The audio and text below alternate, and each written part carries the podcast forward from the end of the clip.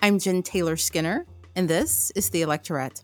On this episode, I have a conversation with Skye Perryman, the president and CEO of Democracy Forward. Democracy Forward is an organization dedicated to defending democracy in the courtroom. In fact, their legal team has taken the Trump administration to court over 100 times. And in 2021 alone, they racked up 25 legal and regulatory wins and got 22 Trump era policies reversed. In my conversation with Skye Perryman, we discussed several of their current and more recent legal challenges, as well as those early cases where they challenged the Trump administration. So, without further ado, please enjoy my conversation with Skye Perryman of Democracy Forward. Skye Perryman, welcome. Thanks for having me on.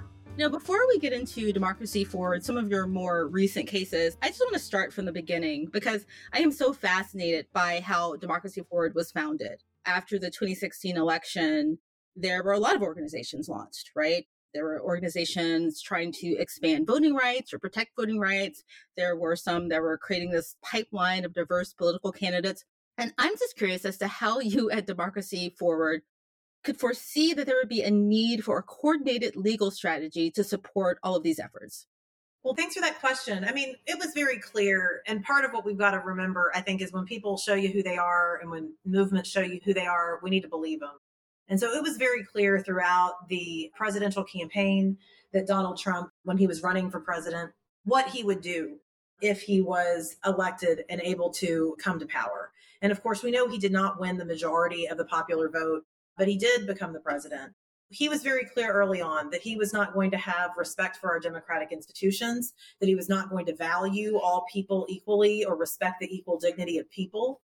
And so we knew going into that administration. And then, of course, in the early days of the administration, you saw a number of horrific and unlawful actions that, that he and his associates took.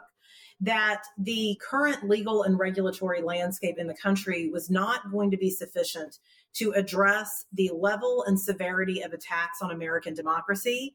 And that Trump's rise to power really did represent a watershed moment where we are in a new era of American life where a movement that does not represent the majority of the American people has gained outsized political power and is going to harm people and communities. And so that recognition was the reason that Democracy Forward was founded, that lawyers left their great jobs and beloved colleagues in order to come and, and make a difference and use the law for change during this time.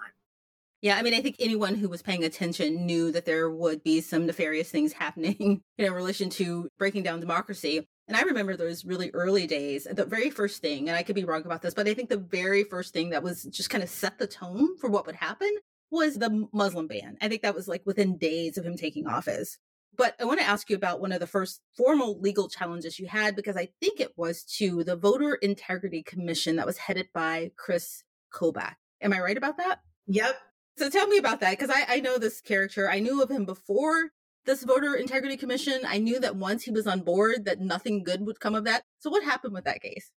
I think it's important as we look back and, and remember in the early days of the trump administration you're correct they tried to shut the country off to people and you had massive amounts of crises throughout the country on the muslim ban as well as many other unlawful activities. And you also had the president upset that he did not win the popular vote and because he didn't win the popular vote, he sought to undermine the integrity of elections. So, a lot of the themes that you see on January 6th, that we've seen in the January 6th hearings and committees, you saw those in the early days of the Trump administration, where this president did not want to believe that he did not win the popular vote.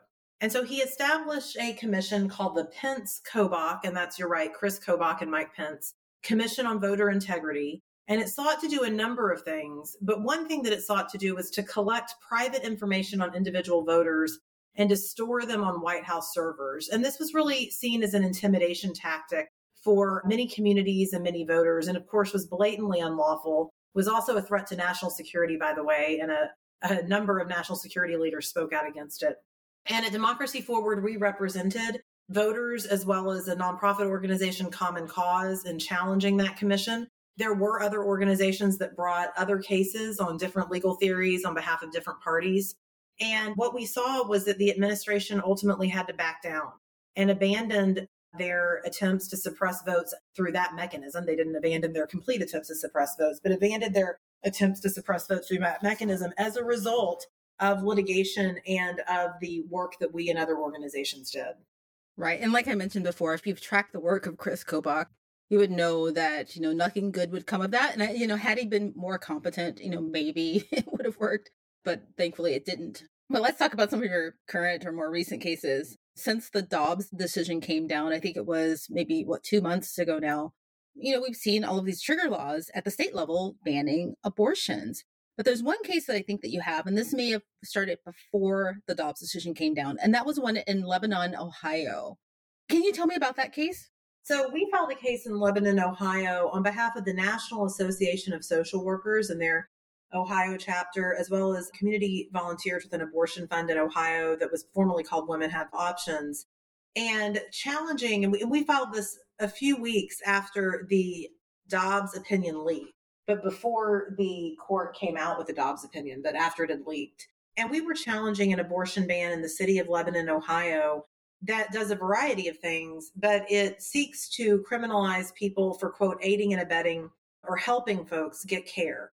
And one of the reasons this may sound familiar to you is because if it sounds like SB 8 in Texas or similar laws that you've heard of, that is by design. It came out of this movement that a group of folks have been trying to pass abortion bans city by city throughout the country. And our case challenges that ban and relies on arguments that do not depend on Roe versus Wade because draconian laws that seek to prevent people from being able to go about their lives, from being able to say certain things, from being able to do their jobs, they often have a lot of constitutional problems. And so in that case, we believe that the ordinance violates the due process clause of the Constitution, the First Amendment, as well as some provisions in Ohio state law. And we are challenging that. And a little bit of positive news in this difficult time the city did agree not to enforce its ban while the challenge has been pending in these early days. We'll have to see what happens as the case continues. But for now, we've been able to get some temporary relief for our clients, which we think is very good. You know, you mentioned something that that I wanted to touch on because you said that the state bans sound similar, right? And I had asked a question in a different episode about whether this was a coordinated legal strategy on the side of conservatives. Is that what's happening? Well, for many years, and this was prior to Donald Trump, for many years, there has been a concerted legal strategy by highly resourced and networked groups on the far right that have seek to shape the law in very harmful ways, in unlawful ways and in harmful ways. And of course, that movement was very clear that they wanted to ban abortion, that they wanted to prevent people from being able to access health care. They've been very clear that they don't respect the dignity of all people in the country. They've been clear about a lot of things. And so, what we do see, both with respect to the interests that were behind the Dobbs law, ultimately the decision from the court, as well as what we see in communities throughout the country, like Lebanon, Ohio, is the result of and the continued activity of that movement. So, what has it been like since the Dobbs decision came down? Have you been kind of inundated with cases and stories? What's that been like? Well, at Democracy Forward, we work on a range of issues. One of our major values is we listen to communities and we listen to people, and that's how we are able to use the law and create strategies in order to build power and fight back. And so we have heard from a number of our current and former clients, from people living in communities throughout the country about the devastating impact of the law. We have heard from doctors about their fear and healthcare professionals of going to jail just for trying to help people or in many cases even save people's lives. And we've heard from people, of course, who need to access care and who are unable to. And so it's a really devastating time. But I think that what we have to remember is that the country has been in devastating times before, and that's not solace for the folks that are going and living this reality every single day. And there is urgency needed at every level of government in order to protect people and be able to enable folks to access health care. But I do think that what we have to remember, I think, as legal advocates, is that we have seen times where courts have issued unfair decisions, where courts have disregarded the basic humanity of people. We saw that in the 1800s with the Supreme Court. And we have to believe that our laws and that our country should be better and should require better and should do better by our communities. And that's what we're focused on in terms of our work.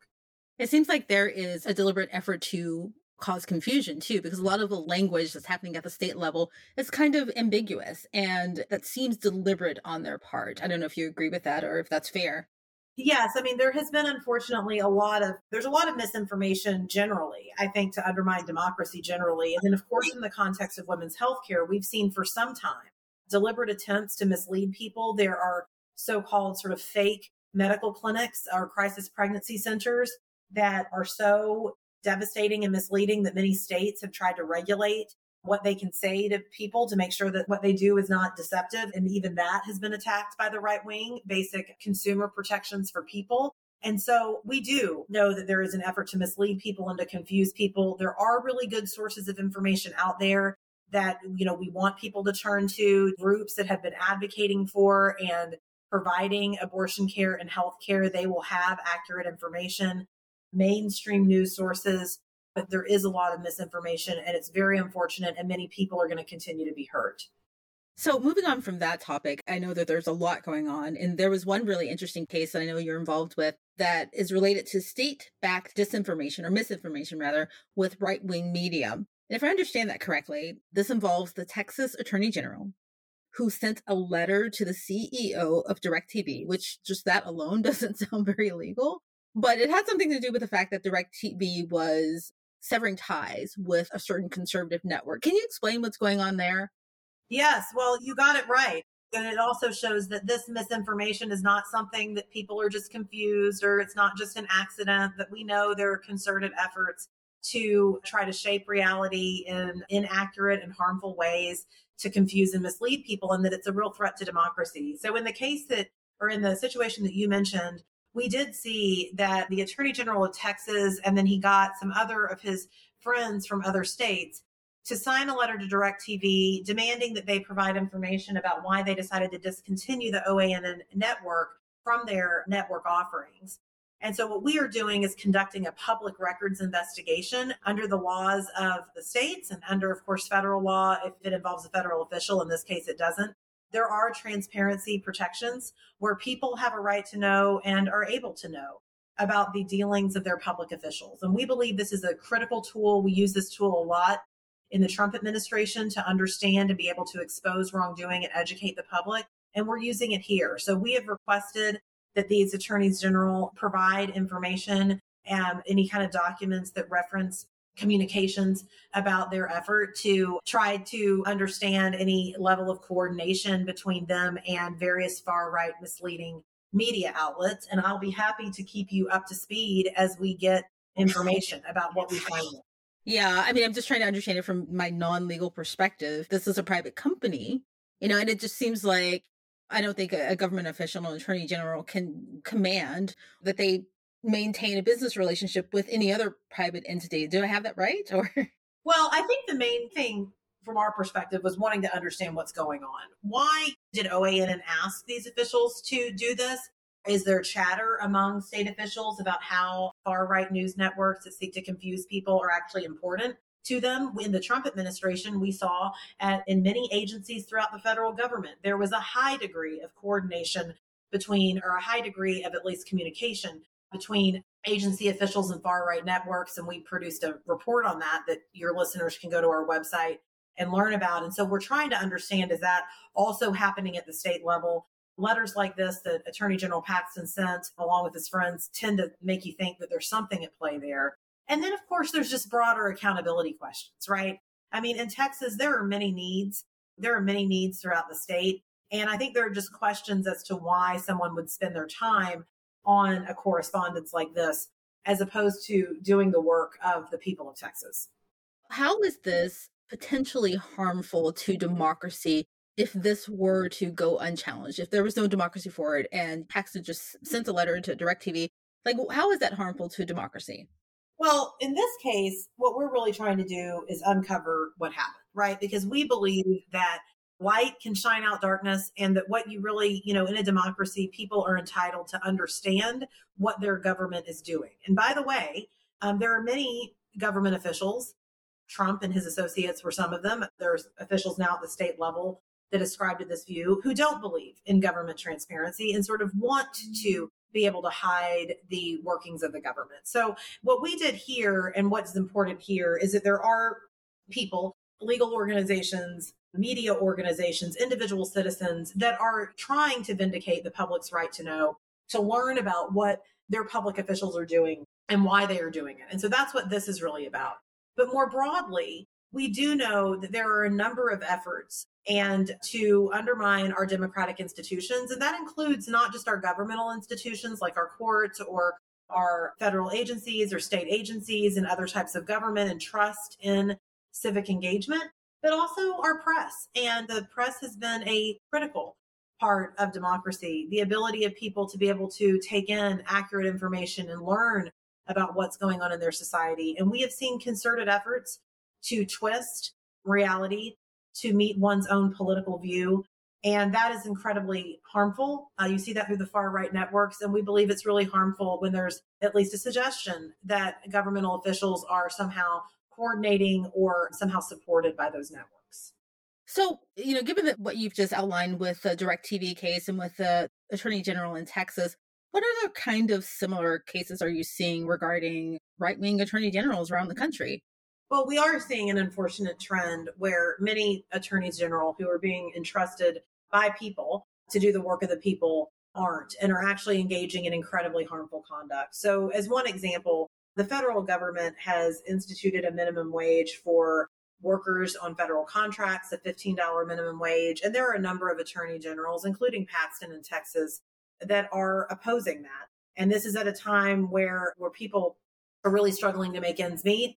And the fact that you have attorneys general that are opposing federal requirements for federal contractors on wages is really unconscionable. We see, of course, attorneys general throughout the country threatening physicians threatening businesses who are trying to help their employees get care in states that are restricting access to reproductive health care and abortion.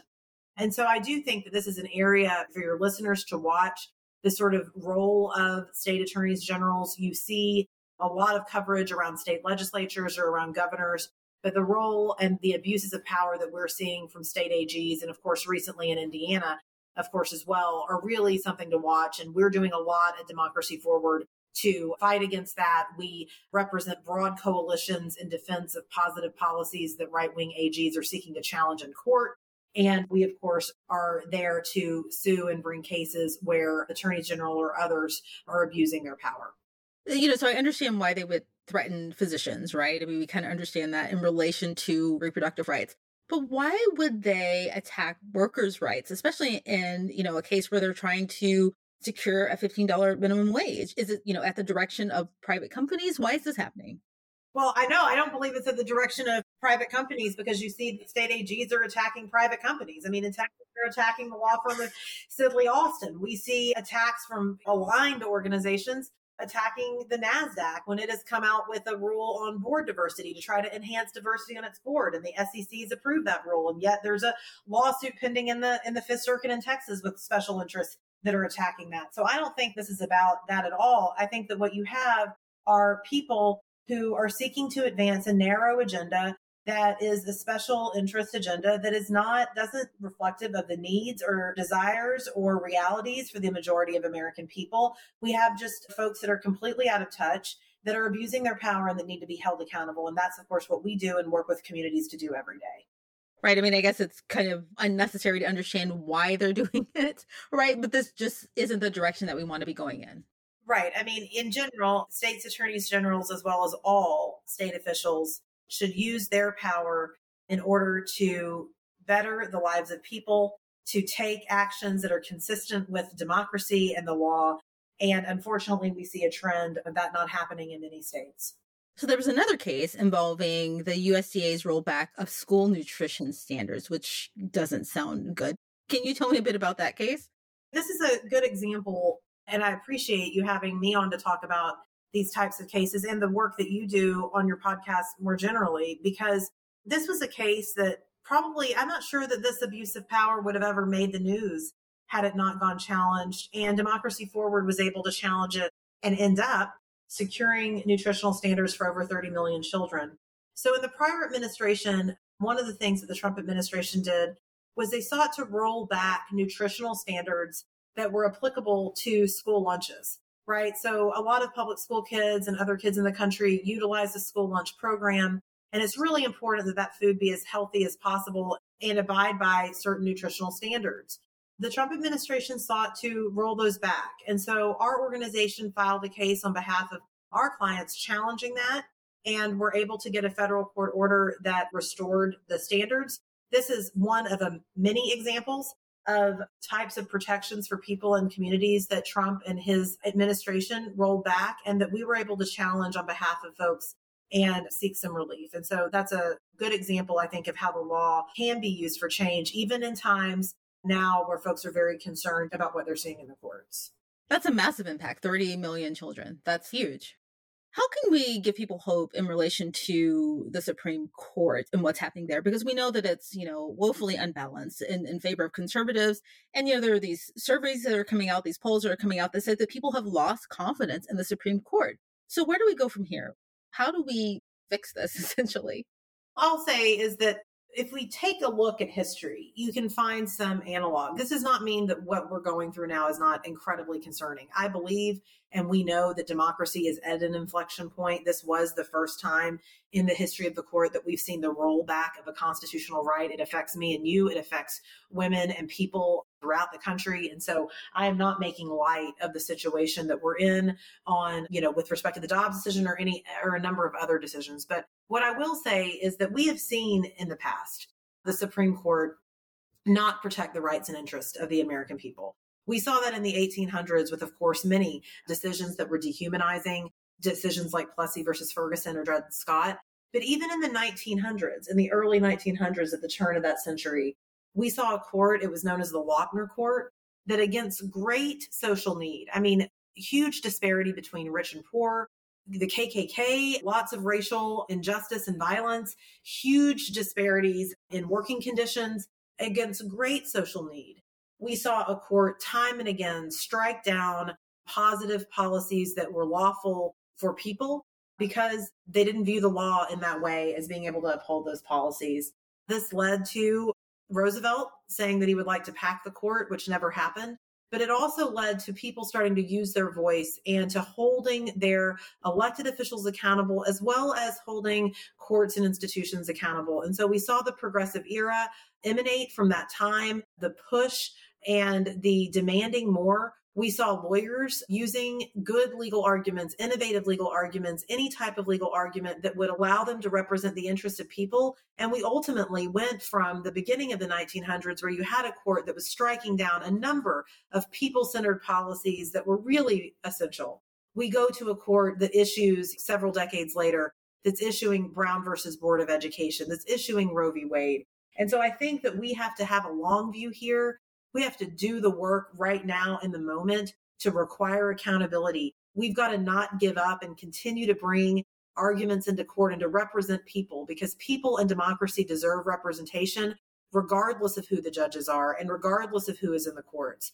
But at the same time, we need to have a longer view that we have seen that the power of people in a democracy can turn the tide. And I do believe that it can here if we all stay determined and continue to demand more. So, I guess I understand what you're saying. These historical examples show that we've been through a lot and we've overcome really, really tough challenges in the past and in the same context or similar context.